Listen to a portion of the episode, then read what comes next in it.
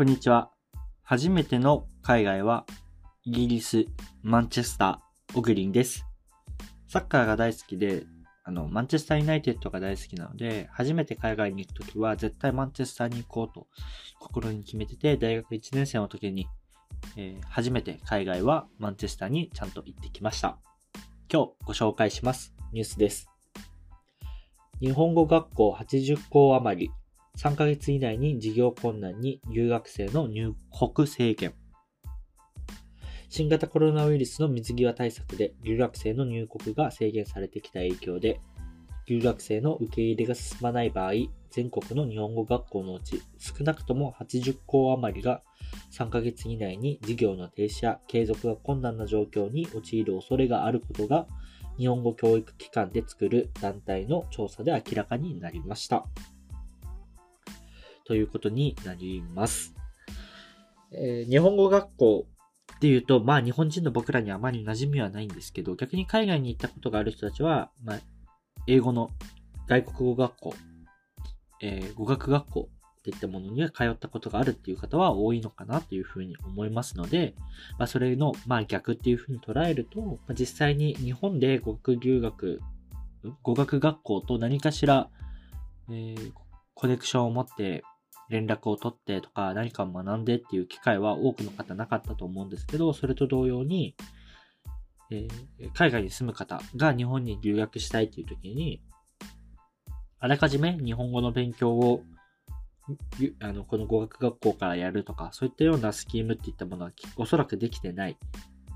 からこそ、えー入国をしてもらえないと売り上げが立たない、そういったビジネスになってるんだと思います。で、今、日本語を学べるサイトってたくさんあるわけで、別にこの語学学校に行かなくても事足りるっていうのはきっとあるんだと思います。ただ、そのリアルで人と会えるとか、リアルの講座を聞けるとか、この語学学校っていうところで何かしら支援が出るとか、まあ、そういったことも、うんと国によって違うのかもしれないですけど、日本から海外へっていう意味で言うと、おそらく同じようにあるんじゃないかなというふうに思うので、なかなか、その、コロナだからオンライン上で、あの、価値を作ったらとか、僕自身もすぐ思ったんですけど、そこの差別化っていうのがなかなか難しいのかなというふうに感じました。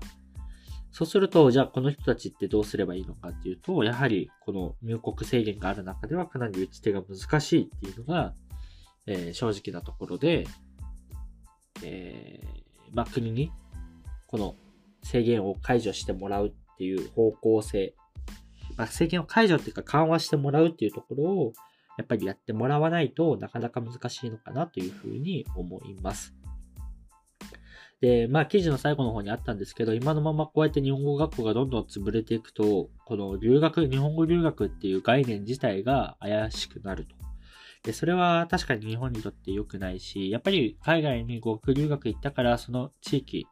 に興味を持つとか、語学留学っていう文脈だと、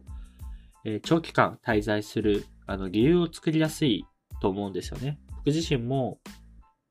旅行で行くと語学学校に行くだと、まあ、親の見方も変わるじゃないですか。そしたら親から語学留学だったら支援出すよって言ってもらえるかもしれないし、まあそういったいろんなことを考えると、やっぱり語学留学っていうのが長期間滞在する上で、かなり、あの選択肢としてやりやすいっていうか、そういった側面があると思うので、それがなくなるとなかなか日本に長期滞在する子たちっていう外国人が減る可能性っていうのはあるのかなと。で、それは人口が減る日本にとっても好ましいことではないので、この日本語学校のあり方っていうのはちょっと考えていかないと日本としてあの中長期的に見たときに大きなダメージにあの時の、え80個余りがダメになったのがあの厳しくなったあの痛手だったよねっていう風になりかねないなっていう風に思ったので何かうまい対策っていったものを考える必要があるニュースだなと思いました。今日のニュースは以上になります。また来週お会いしましょう。では。